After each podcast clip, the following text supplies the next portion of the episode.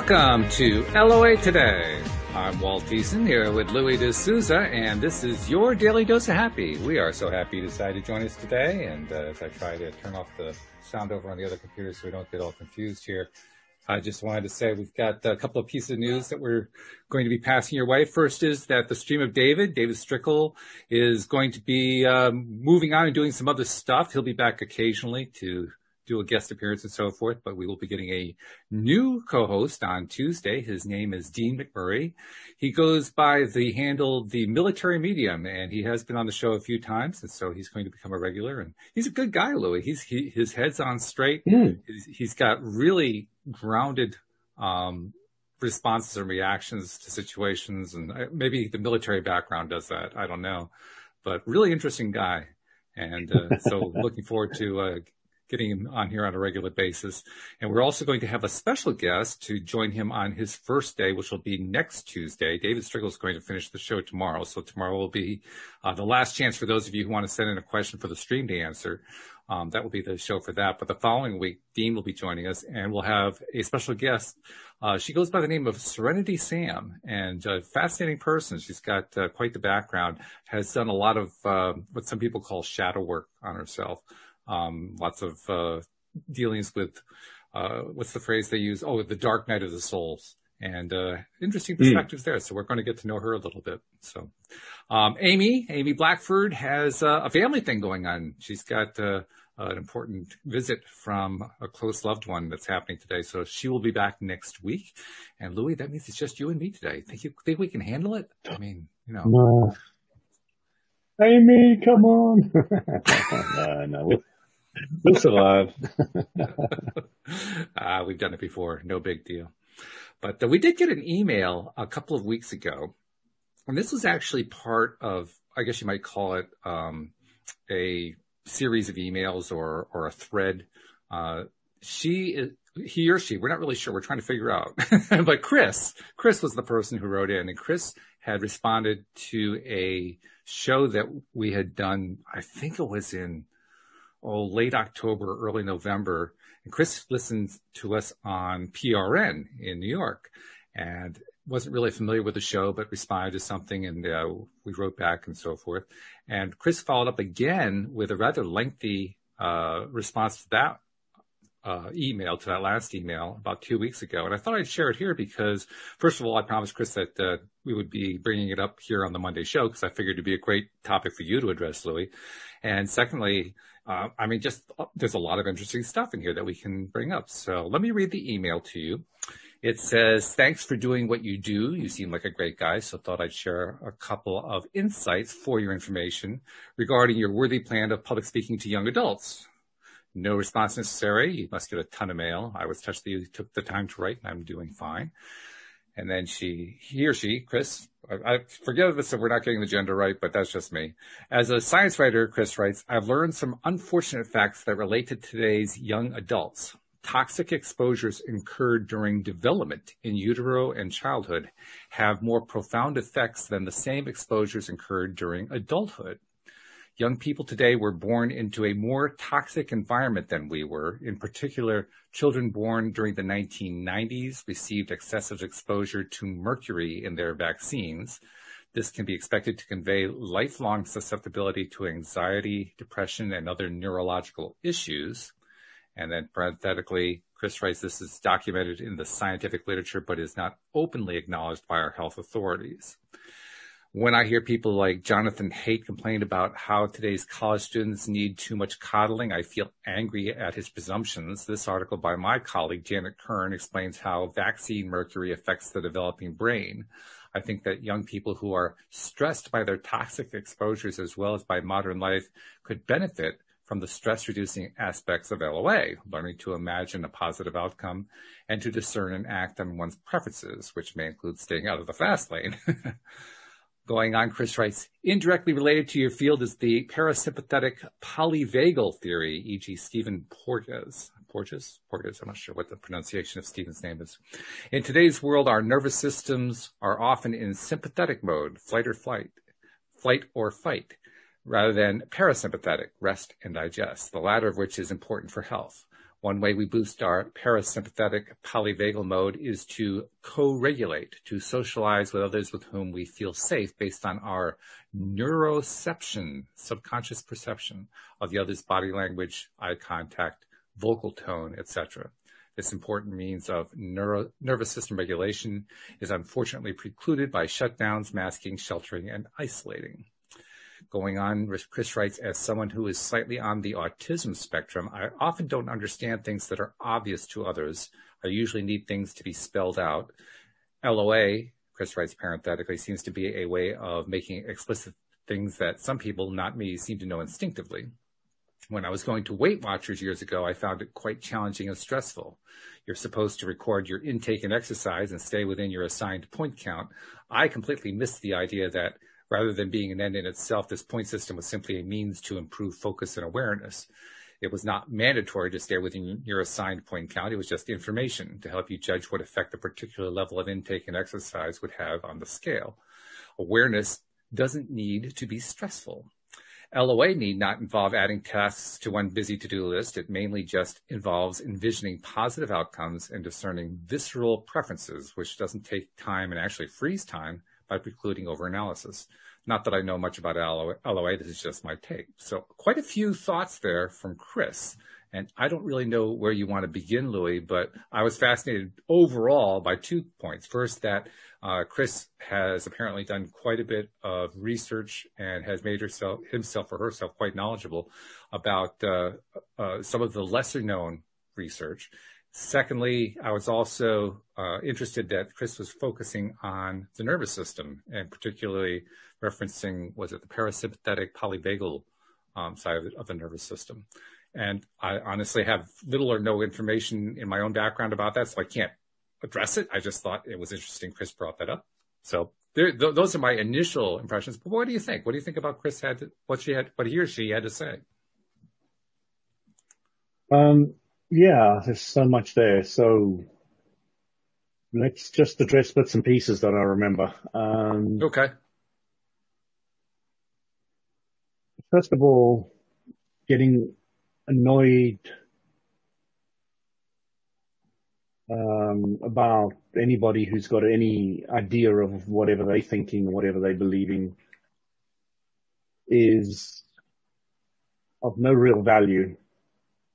So you will hear many people having many different viewpoints along the way, and my advice would be to let them have them and just be clear what you believe. So that would be uh, a very important factor in my life. So if somebody was really running on about vaccines or anything, or the kids being too mollycoddled in this day and age, um, I would, I would say, fantastic, you can have your viewpoint, but I know that because of my background and my experiences, um, I've become incredibly resilient. So, and I, I, believe that almost anybody can become very resilient. Um, and they also talk about LOA easing a lot of the stresses that are in today's world, etc. And I completely agree with that.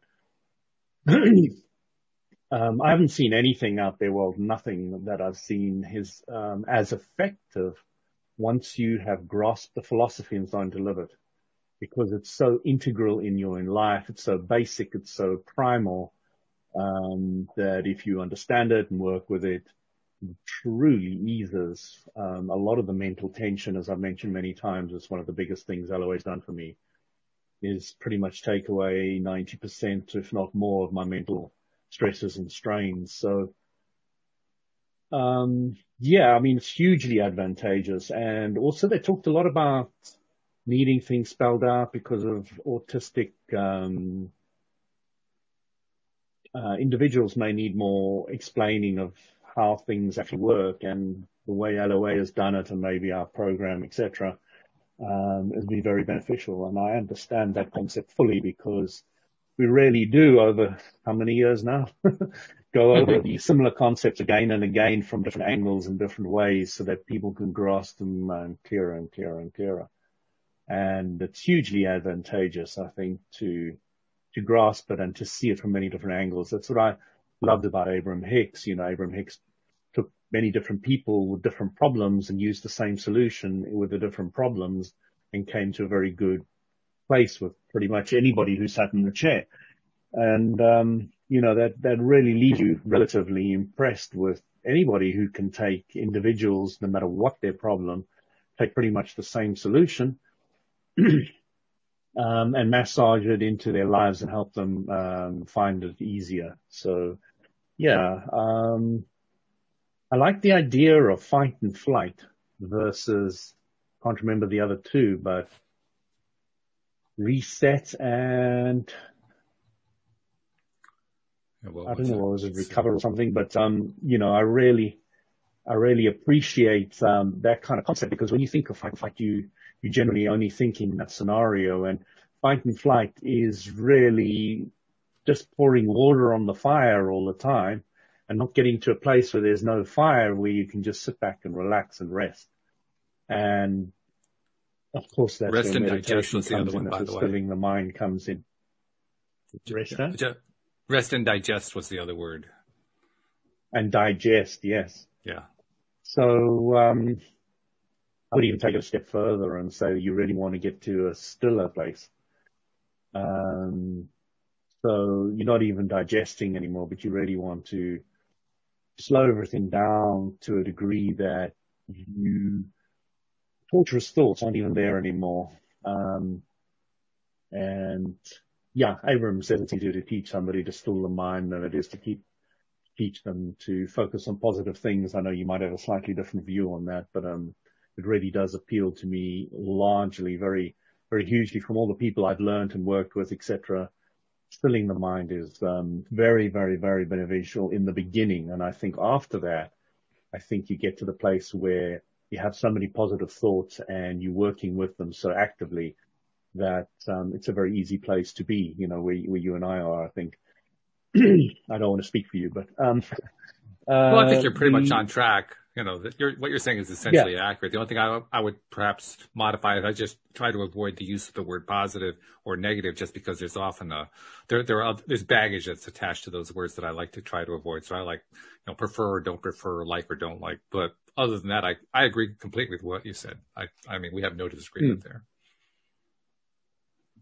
I mean, life is very much about this vibrational interpreting machine getting input, input all the time. So you're sitting there and, you know, you've got the car moving, you've got different cars, you've got people talking, you've got people discussing things, you've got all of that. And that's just input coming in. Now what happens is humans sit there afterwards and we take this, this input, which has come in and we label that's good, that's bad, that's good, that's bad. So we've got all these labels which we, we, we take and the input, once it come in, is actually completely neutral. It's completely, absolutely neutral until we give it the label good or bad. And it's a, it's another way of like looking at or showing people to look at what is happening in their life. There is no judgment initially when everything comes in. The judgment comes afterwards where you take your mind and you say, this is good, tick, this is bad, tick.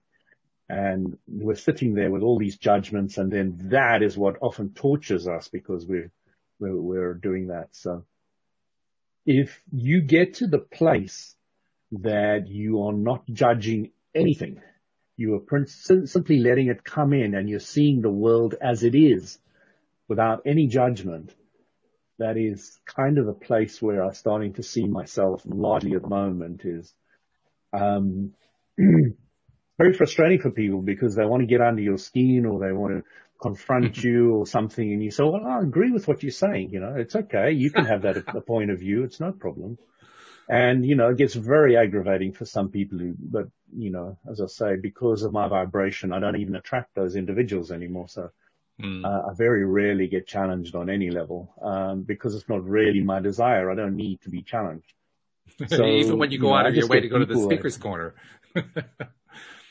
I said, even when yeah, you go out of your way to go to the speaker's corner. what I do yeah. is I, I, I find a way of agreeing with them so that I can add more different concepts, ideas, so that they can they can kind of work with them. Because if I'm argumentative with them, they know they're going to shut down. The, the walls are going to close down, and the information that I'm I'm interested in sharing is not is just going to be blocked. It's going to be a waste of time. So right. Yeah. um, you you can in time find a way of getting most people to listen to you if you want, and and often I I like you know I'm very good at that in the past, and because it's an active vibration in me, I still use it now and again as I I, I find it very easy to push people's buttons. So, you know, somebody's got a little issue with something, I'll push it and massage it a little bit, and then I'll, I'll explain to them what their reaction is and why it's like that from their point of view. And then I'll push it a bit more, and, and you know, I'll kind of play with it, but I make sure they under, understand that I'm playing with it and I'm not actually trying to get a rise out of them, and I get a lot of enjoyment out of it, and I'm trying to trying to aggro them. But uh, so yeah, and, and I find it really helps, and I've seen in my life those those people. Uh, I had one boss in the Met Police who used to take individuals in meetings and make them walk out crying. You know, these are adults who are mm. there to share information and be in this meeting with this individual and they would walk out literally crying. Yeah. And, and fearful of him. And it was just amazing. You know, I always remember him going to the head of the table, raising the seat, setting the scene before he even walked in. You know, he was doing everything to be powerful. And the right. fascinating thing I found about it is he never, ever, ever, ever tried to do that with me. and I started to realize I wasn't a vibrational match. There was nothing he could do. You know, there was this void with me. So he didn't even bother trying and that was fine. So, you know, I actually became very pals and everybody else hated trying. That's funny. Um, and we're not big pals, but you know, we, we got along very well. Um, I don't think he was big pals with me. Uh, but, uh, you know, the amount of times I saw my immediate boss come out of those meetings, uh, crying was, uh, quite a few. and I was trying to, to make her, you know, feel a little more detached about the whole process and what they're doing because he was really helping her. He was really helping her get onto her game, get clear about what she wanted, where she was going, what she wanted to present in the meeting. And the next time you came back, I promise you, each one of those people who ever came back to those meetings came back with far greater clarity than when, when than the first time when they walked in. And um, you know, he he got things done and he got clarity out of them. He was, I don't know, I don't I don't think he was ever really terrible to people, but you know, people allowed that to happen to them. He was just very clear. This is what I want. This is what I believe. You don't know what you're talking about. Come back when you know what you're talking about. You know, and he was very very clear. he knew what he wanted and he wanted to make sure people came in with the right information and that was it. You know, he never went out to abuse anybody, but he made it very clear that if they were, you know, not up to par. And, uh, yeah, I remember, yeah, so many scenarios that I've walked in a meeting room that was really an education for me, but I did see the value to it all because none of them came back into that room without being very clear. None of them, not one. It's interesting and, uh, that you mentioned that, especially. yeah, in their lesson. Oh, okay. well, yep, it's interesting that you mentioned this. that was what he was trying to do. I guess, yeah. I mean, the context also of what Kris wrote, because again, you made reference to the fact that Kris said she's slightly, he or she is slightly on the autism spectrum. Uh, it kind of reminded me of a conversation that I had with Daniel and Alex on Thursday because they are both on the autism spectrum mm-hmm. as well. Uh, and one of the things I was asking them had to do with how they respond uh, to large numbers of people. And both of them agreed mm-hmm. that when they're responding with, to large numbers of people, they can actually shut down. It just becomes too overwhelming to their senses. Uh, because an autistic person essentially is somebody whose built-in filtering doesn't work the same way as it does for a quote normal person unquote. Um, mm-hmm. I'm not sure exactly what normal means, but I can tell you what the filtering means. Uh, we've talked about this a lot lately. uh, from a physical scientific perspective, it's all about what they call the ARAS, the ascending reticular activating system, which is really just a, a section of the brain at the brain stem, collection of cells that provides filtering. Um, Cindy Chavez likes to bring it up a lot. And she often says to me, I never remember the, the number, Walt. Do you remember the number? And I always said, no, I don't remember the number. Well, I went and looked up the number and the number is actually 11.21 million bits of information per, per second. That's what all five of our senses give to us every single day. Meanwhile, our super duper brains can handle 50 bits per second. So you can kind of tell that that means like 99.999% of the data that comes into our senses, our brains are unable to process. which is kind of hmm. scary in some ways. well, they do process, so they just filter it out, isn't it? Well, they filter it. Yes, they filter it so that yeah. I guess I should say the conscious mind can't process it. It's too much for the conscious mm-hmm. mind to handle, which I think it's actually kind of helpful. Um, and I know I'm kind of getting away from my comment about autism, but I'll get back to that in a second. I think it's kind of helpful that we have that filtering uh, because it also helps to understand how it is that law of attraction actually works. I mean, if we let, let's say we put a vibration out there to attract X, and we are failing to notice 99.999% of the stuff that comes our way. Well, no wonder mm-hmm. we don't mm-hmm. get the stuff we're looking for. We're just not filtering properly for it. So we may on uh, this is where Abraham's explanation of vibration really helps, but we we may be wanting very much to have you know a, a, an ideal relationship come into our lives, but if we're not in the right vibration for it, or to put it another way, if we haven't uh, programmed our ARAS to filter properly for it, when the when the relationship comes up, we won't see it. It it's kind of like the the mm. old tale about the the visitors to the New World who couldn't be seen on the oceans by the natives because they had never seen ships on the oceans. So it was impossible for them to yeah. even see the ships. You know, it's the same basic concept. If you're not programmed to see a great relationship when it pops into your life, you're not going to see it. And I, I think yeah. that really helps to understand why it is law of attraction is such a difficult concept for us because we miss most of the stuff that shows up. strange as it is. But you remember what I was talking about earlier, Walt? Um, I was saying that if you stop judging everything, and yes. you just see things as they are, then I think you'd be able to see so much more. Yes, I agree with that. Because you now haven't got that whole judgment aspect kicking in at the moment and you're just perceiving, you're just direct perception of everything that's around you. And you really do, as most people who've heard or followed any spiritual experience or path or group or whatever has started to realize that you, you kind of have a detachment. You kind of don't judge things so much anymore. And, um, it, it is part of the process. It is part of how it all works. And it really is interesting because I find myself having conversations over Christmas. You know, it's a time where people get together and they discuss their philosophies of the politics and the current situation and all the rest of it. And I'm sitting there watching all this and just a little bit confused. Like, are you getting so wound up about that? That's somebody's opinion. Let it go. Let them have it. you know, and it's, it's just winding them up something chronic. And you're just sitting there. Okay. Right.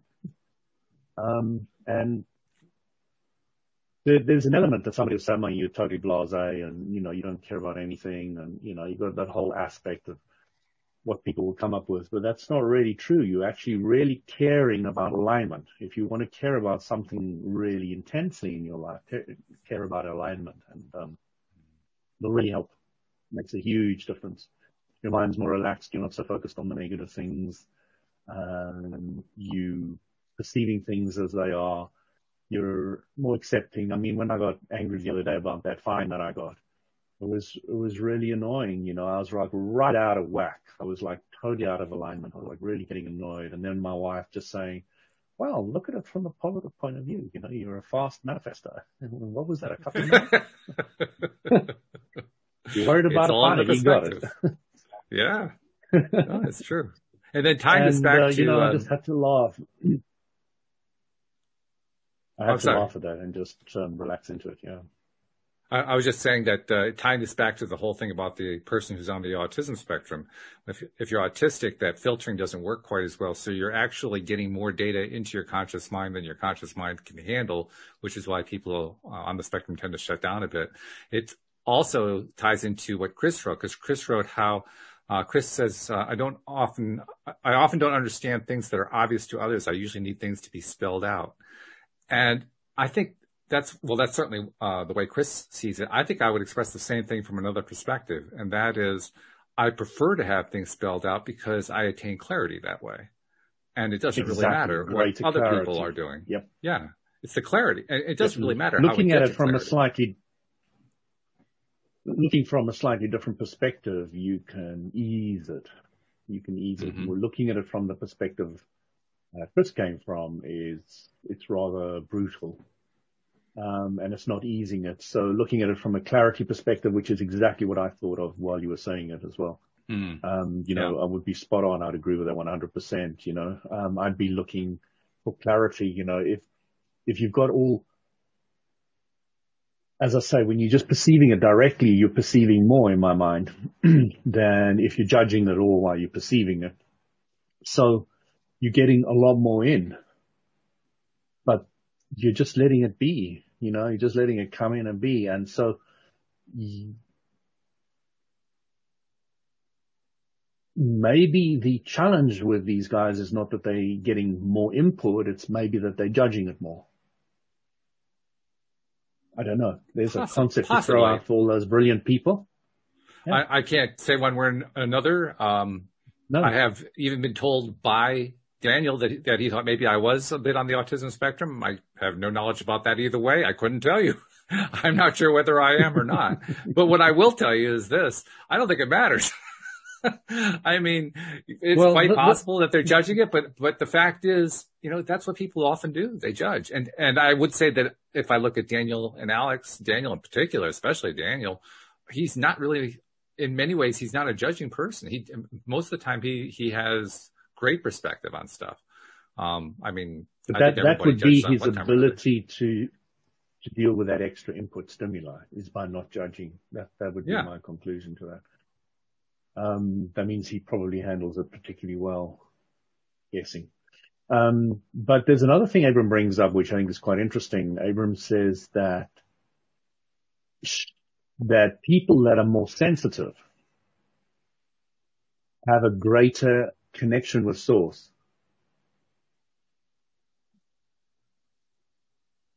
So the intense sensitivity allows them to align or not align, align or not align very quickly and very easily because it's very sensitive. And when I told this to a very sensitive individual once who had spent huge amount of their life dealing with all this mental sensitivity stuff in degrees and lengths and breadths, which you can't even begin to understand. Um, although some people who are listening to this who are autistic maybe can. Um, said to me, these are the, the words this individual said to me. That's the most beautiful thing anybody has ever said to me. Hmm. Yeah. Because they perceived the truth in it. And I must admit that individual after that conversation over the years changed massively. They are able to deal with it 100% better. And it wasn't only that conversation, it was other conversations and their life growing and their own stuff. And and all the rest of it. You know, it wasn't just what I said, but That's I good. perceived a marked improvement after that statement. It was like they'd had the validation that they were looking for. Um, so I often bring it up to anybody who is super sensitive in certain ways that their alignment is, is, is, is closer, is greater. But that alignment, because of the contrast aspect, will hurt a lot on the other side, quicker and easier but the highs will also be quicker and easier. So basically, there are trade-offs whichever way you go. That's essentially what we're saying here. On the one hand, if it comes quickly and easily to make the, the shift, the, the trade-off is on the one hand, you're able to make the shift quickly. You're able to, you don't have to do a whole lot of messing around mm. like other people do.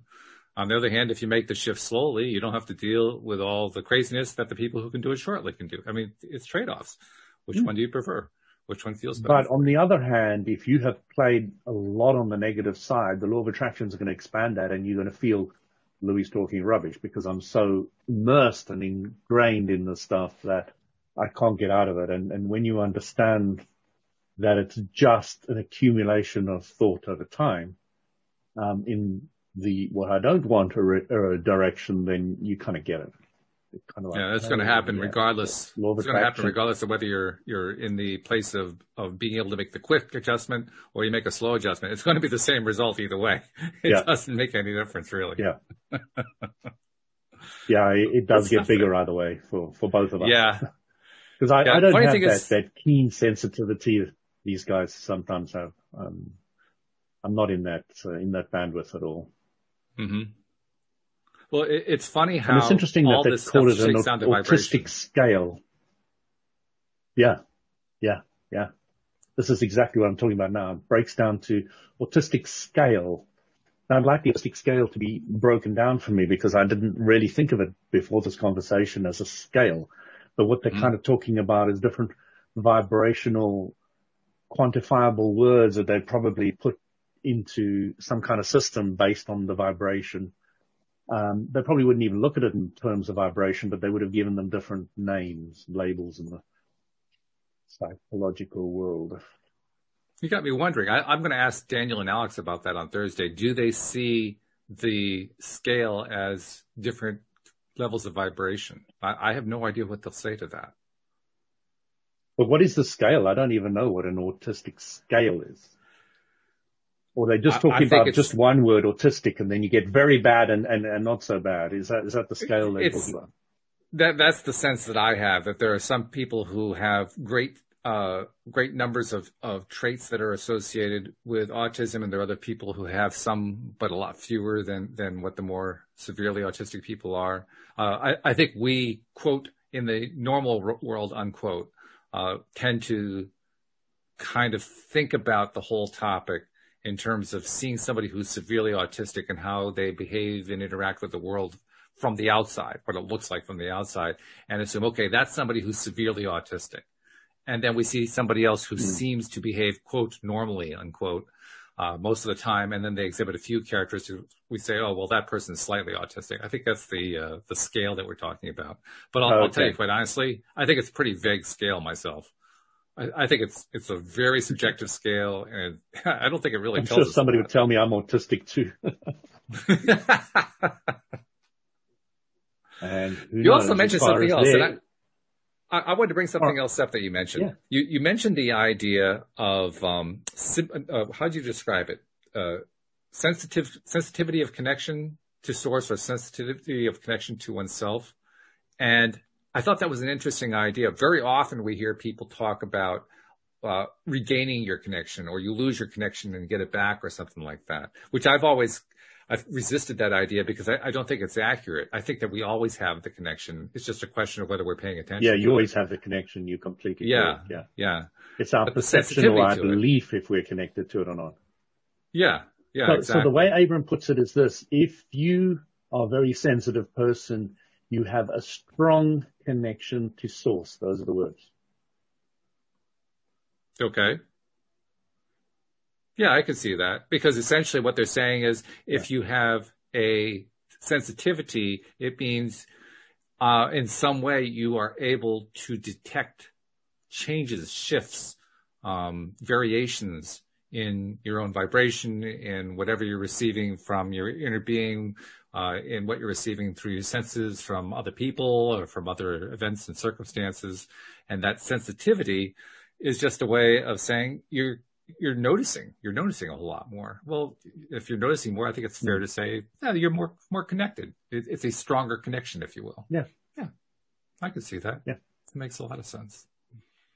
So, but somebody who's very sensitive and looked at it as socially wrong in some shape or form and, you know, can't handle big crowds of people, etc um, you know, when you tell them that you actually have a strong connection to source, it can actually uh, validate some kind of understanding of where they are and how, how, how it's perceived. And, well, well, there's um, also a um, couple ways to look at the word they sensitive. do, they do. T-.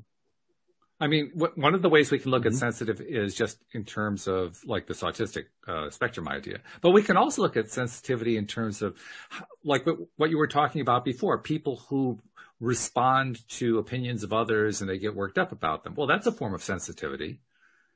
It's a different mm. kind in the sense that they, the, the person yeah. who is being affected, allowing themselves to be affected by someone else's opinions is basically kind of giving up some of their own power, but it's still a form of sensitivity. It's just, it's different mm. than the other kind.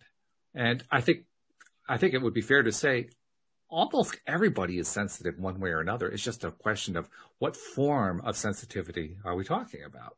At least that's the way I would see it.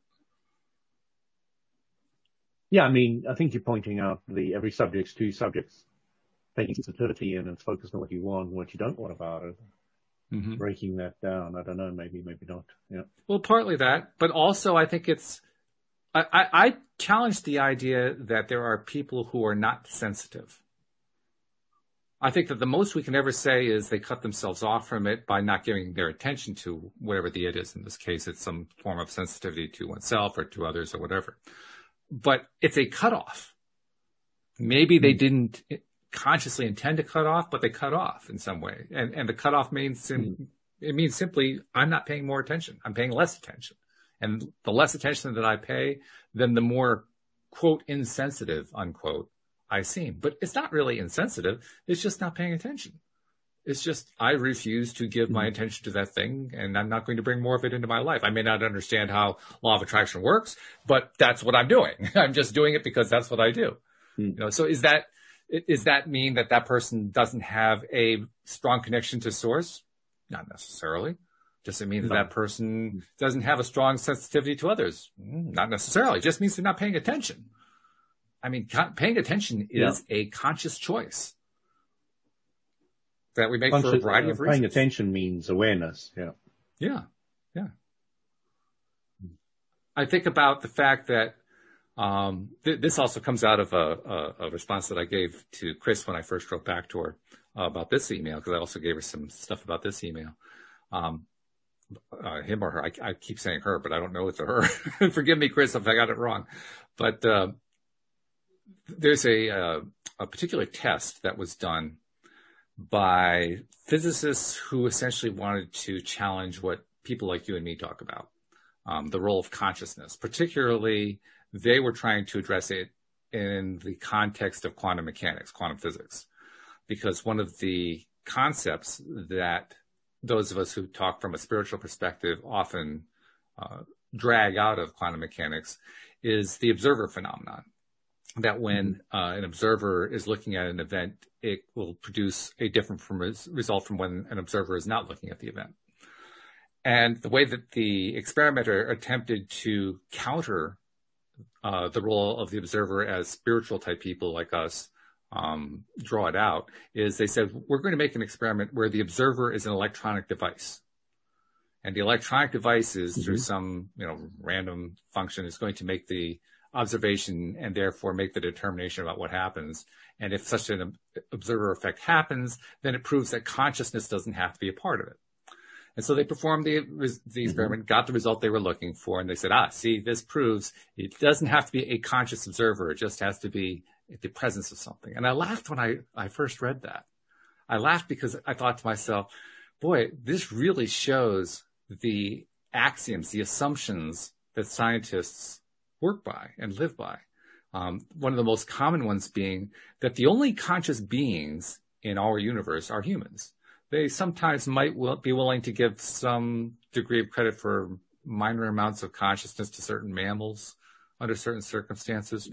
But that's about it. That's about as far as their idea of consciousness goes.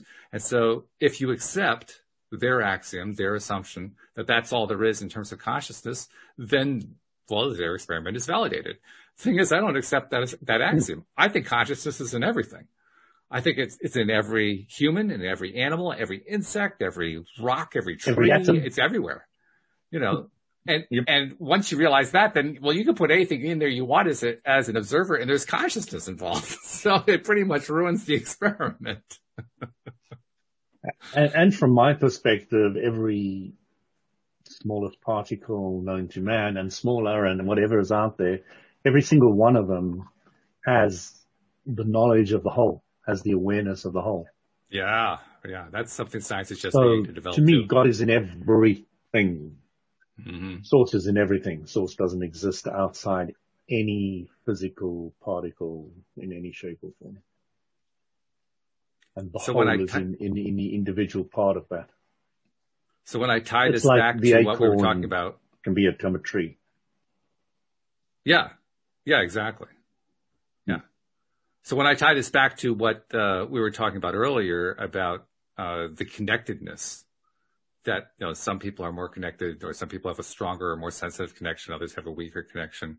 I, to me, that's the same thing as saying, uh, you know, only humans have the consciousness. The other, there, there, might be some other consciousness in other places, but there's not so much. And I think to myself, nah, that doesn't make sense. there's consciousness everywhere. That means as long, wherever you have consciousness, you have awareness. Wherever you have awareness, that's it. You have awareness. And now it's just a question of where's the consciousness that I we're mean, talking about giving the awareness to. Abraham often points out that animals have a greater connection to source, and that's why they can really be of benefit to us. So they Oh. Sorry, just give me a sec. I've got the YouTube running here and I was wondering where that sound was coming from. it's coming from other speakers. Um, and, uh, so where was I? I've got distracted totally there. I'm not sure where you were going, so I can't really help you a whole lot. Um, you were talking about what Abraham says about uh, animals being more sensitive than humans. Oh yeah, yeah. Animals um, have a have a, a high level of alignment. So, you know, you're stroking a cat and all the rest of it, and you feel good around them, or dogs, or whatever, whatever animals you've got, horses, or so they they don't focus on their minds negatively a, a lot of the time. There is a level of it, but it's minute compared to a human. So Mm-hmm. Um, they're more in the present, in the now, you know, in balance. So we can gain a huge amount by looking at them, watching them, aligning with them, being with them, um, appreciating them, appreciating nature, appreciating grass, trees, wind, air, you know, whatever. Um, so yeah, um, I can understand why my sister, for example, who's very, very big into nature, you know, she thinks everything's nature. Nature's the answer to everything. And, you know, it's just like been like this for centuries, for as long as I've known her. Centuries. um, How long have you known her, Louis? So, yeah, don't judge me from this lifetime alone. Yeah. I love it. Um, so, you know, there are those who really get it about nature and animals and all the rest of it. And there's people like me that don't really get it too much because until I was told this by Abraham and I started working it out for myself. I didn't get what these people saw in this. I didn't realize that they were looking at a greater level of alignment than a lot of other humans around them. So it, it kind of was like an eye opener for me. Oh, that's what they're getting at. That's what they're getting at. So I was really, really chuffed when that penny dropped and I kind of got that. Um, and now I admire nature and animals to a far greater degree than I ever did, which has been very beneficial, beneficial to me and is probably what allowed a cat to come live in our house, which mm-hmm. we don't mm-hmm. have to look after. right. and just appreciate, enjoy and gets fed next door and goes and poos next door. So, you know, I just Absolutely. love it. It's just such a cool arrangement. and it's been going on now for, for months and months and months. So. Talk, talk about attracting exactly what you wanted. That's really great. yeah, I mean, beneficial for the neighbors because, you know, their cats don't get along with this cat. Um, and uh, you know, at least the cat is living somewhere else and he's happy and has got a nice environment, and you know, mm-hmm. um, yep. and we're enjoying it. And the family, I mean, the kids always wanted an animal, so you know, there were so many pluses of the universal law of attraction turned out and made this um, made this happen. I was just really impressed. It's like I would never have dreamt of that in a million years. I would have thought we had to go go out and get our own cat or whatever right. and, and, feed it and, you know, and all the rest of it.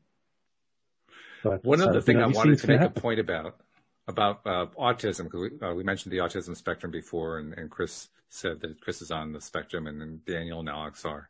Um, the the observation that I've made about people I know on the autism spectrum, and about what little I do know about what it's like to be autistic, is that the people and I won't say it's just people. I suspect it's also animals and other uh, conscious mm. beings as well. Conscious beings who who essentially choose to come into this life uh, to experience an autistic experience are in some ways going to the gym. I've talked about that analogy before about you, you go to the mental gym to kind of work your LOA muscles, to work your ability to mm-hmm. focus on what you want to focus on, take your mind off what you don't want to focus on, all that kind of thing. And who, who can, uh, say that they've had to do that more, uh, diligently than an autistic person because they don't have mm-hmm. the built-in filtering that I've got. So they, they have to kind of compensate for it and they have to really apply themselves to focus and they do. That's what's so interesting and amazing to me. Autistic people are able to focus to degrees well beyond what I can. Um, and I hmm. suspect what is also true for many other people. I'll give you an example. There's a, a, movie that came out a few years ago called Temple Grandin about a young woman named Temple Grandin who is autistic. And the movie did a wonderful job of demonstrating, presenting, showing what it's like to be autistic within the world. And the example that mm-hmm. always comes to my mind is uh, when Temple was uh, like a young teenage girl, she went to her uncle's, cousins, a, a relative's farm, a, a ranch to live for a summer. And they show a scene where, you know how on ranches in the U.S. they have these gates. They're they, they're often called cattle gates, and there's yeah, yeah. like uh, you know, and you have the uh, um, the I, I, don't know how to describe it. You got the grooved section that uh, a hoofed animal uh, can't go yeah. over. There's grill. like a grid there. Yeah, it's yeah. a grill. Yeah, and it just blocks them. They, they don't want to go out, right? So that's why they have it built that way. And the gate is how you get into the ranch. Well, they showed in the movie the gate opening, and as the gate is opening, they they they have it displayed like a schematic diagram with the angles of the gate and how far the gate is open. And as the angles are changing, the numbers of, of the angles, the number of degrees are shifting as the as the gate is is opening. That's giving you the idea of what the autistic person is seeing when they're seeing the gate opening. I'm saying to myself, "Oh my God." When I see a gate open, I just see a gate open. When they see a gate open, they see, you know, what the angle of opening is every step of the way. They can calculate it instantly in their mind. And oh, I have nowhere near that level of focus that they have. I'll, so, I'll, give you a good example, Walt. I'm I'm playing an online first-person shooter at the moment. All those guys. okay. Can you believe I actually play first-person shooters? Okay. When so you first told me that, I was a little surprised, and, you know, but whatever. yeah. So I, I, there's Discord. I don't know if you know what Discord is, but it's an audio yes. app that you can talk while you play. So right. on Discord, I'm chatting to this guy who I've become friends with. He's a Swedish guy. He's a nice guy. And, um, he's, he tells me he's found out eventually after many years that he's autistic. And I'm busy playing there shooting and he's telling me there's a guy coming from your left. There's a guy. Now he's got his own game and his own thing, but he's telling me what's happening to me. And I'm right. like going, how do you see what's happening in my game? Right. I know we're on the same team and all the rest of it, but he, he knows exactly where I am, where all the different players are, which characters they are, what their strengths and weaknesses are. And it's just like, how do you get all that information? It's just so impressive. You know, I'm just sitting there gobsmacked. Yeah. Yeah. That's, that's the same feeling that I had with the, the Temple Grandin movie. Um, so, I mean, I, I know that there's still some stigma associated with autism. I guess this is my way of saying throw the stigma out, folks. I think the autistic people have the advantage. They've got the drop on us. We're the ones who are yeah, not trying I mean, to catch up. um, I think that's that's very true, and I think a lot of people came into this life with ADHD and all other things to say, "I'm not going to let anybody control me." I'm yeah. not going to let what you think or believe have any effect on me. And I've learned that over the years to cut out everybody else's belief, etc. But these guys are born into it. They come in saying, I don't agree on do, like anything that you're saying. And that's it. Game over. I don't mm-hmm. care. I will fight. I will kill. I'll do anything, but I'm not interested in what you say.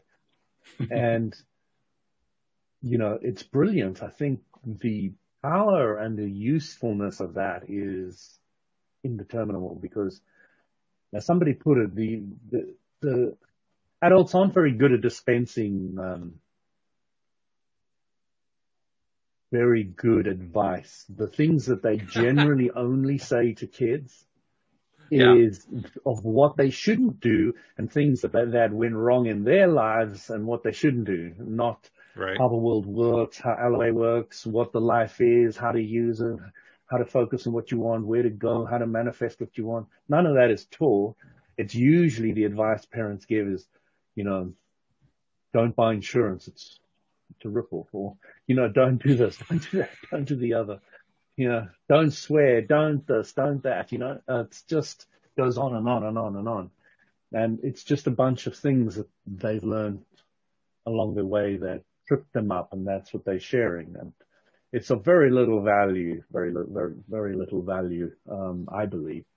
Um, when you're teaching them, you know, how the universe works, how to manifest what they want, and go out and make your own mistakes and do all the swearing and all the other things that you need to do, but at least you've got an idea of which way to go and how to use the tools, all the rest of it, and go play your own game, you know, and standing back, watching your kid make their own mistakes, which I've done in numerous occasions, much to other parents and my wife and other people's horror.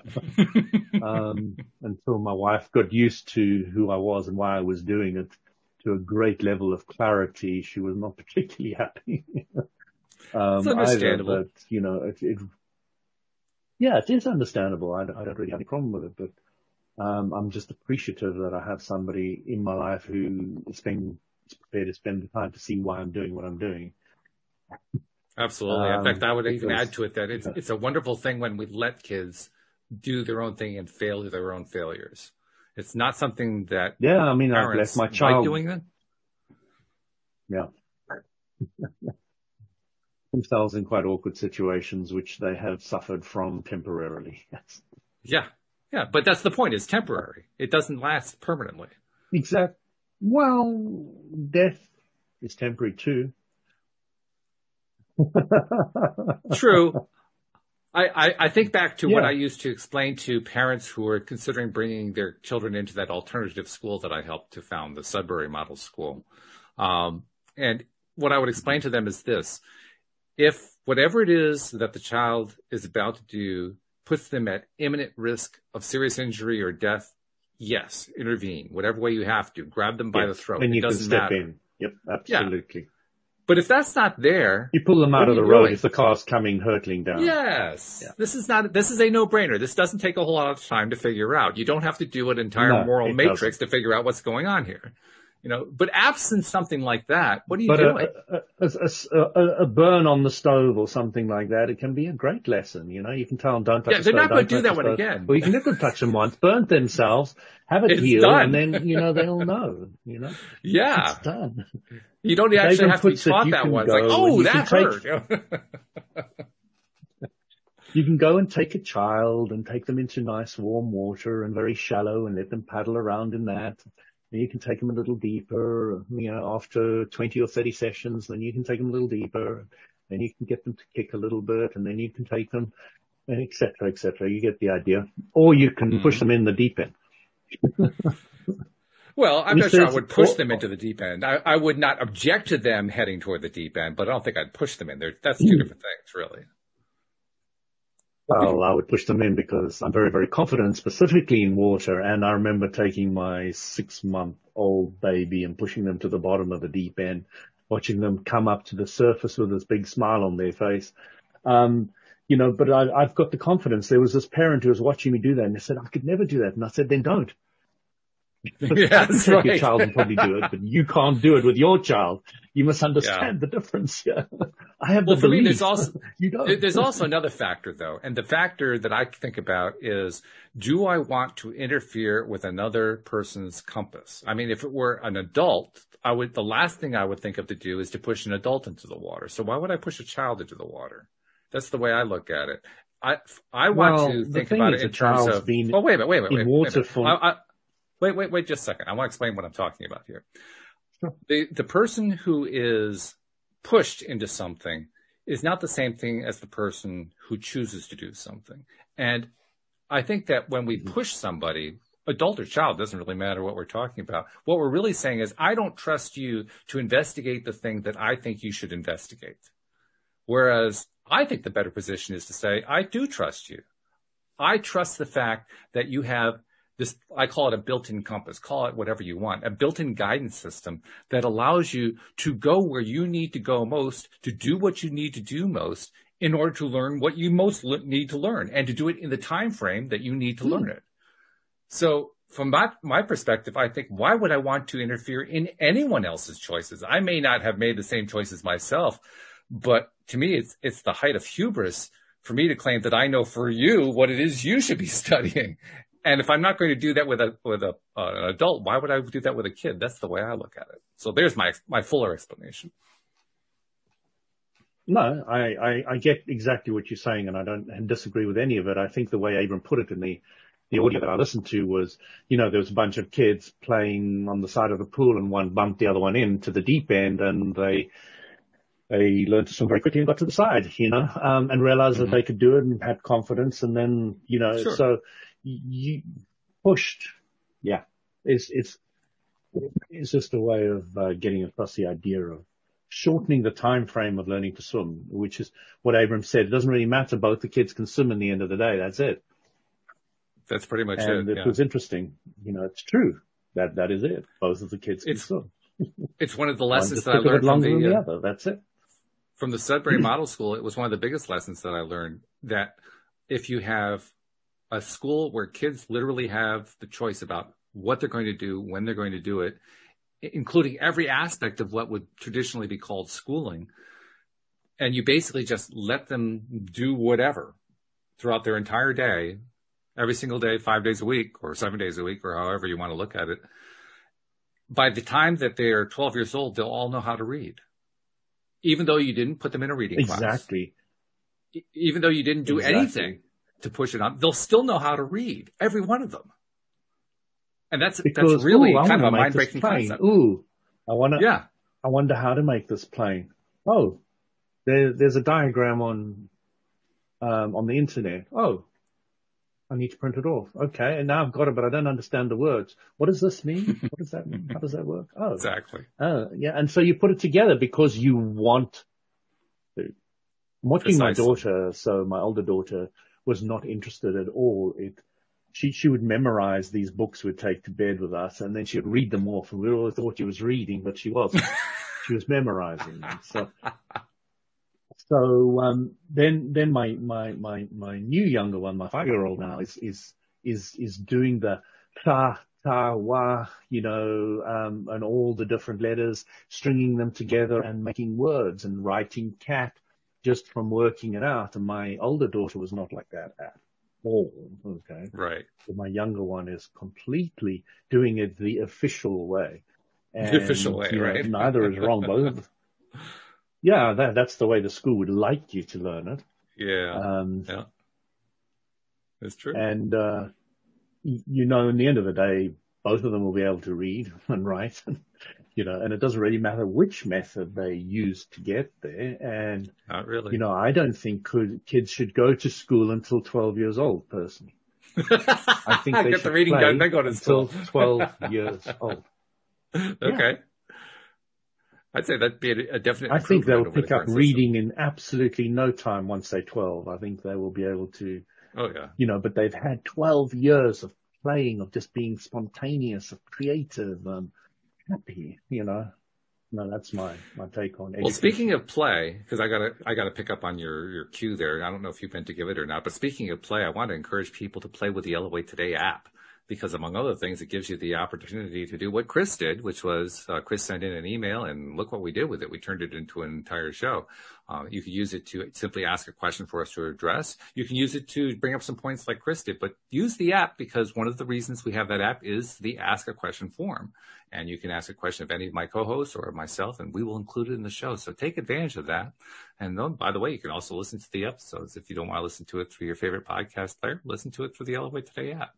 But whatever you do, get the app and make sure you share it with others so that other people can do the same thing because we want more and more people to ask those questions. And Louis, this has been good. We're looking forward to getting Ami back next week, but uh, I think we've proven once again we can hold our own without her. yeah, we look forward to so, having her back next week. Absolutely, no doubt about it. So thank you very much. Thank you to our live streamers and especially thank you to our podcast listeners. We will see you all next time here on LOA Today. Goodbye.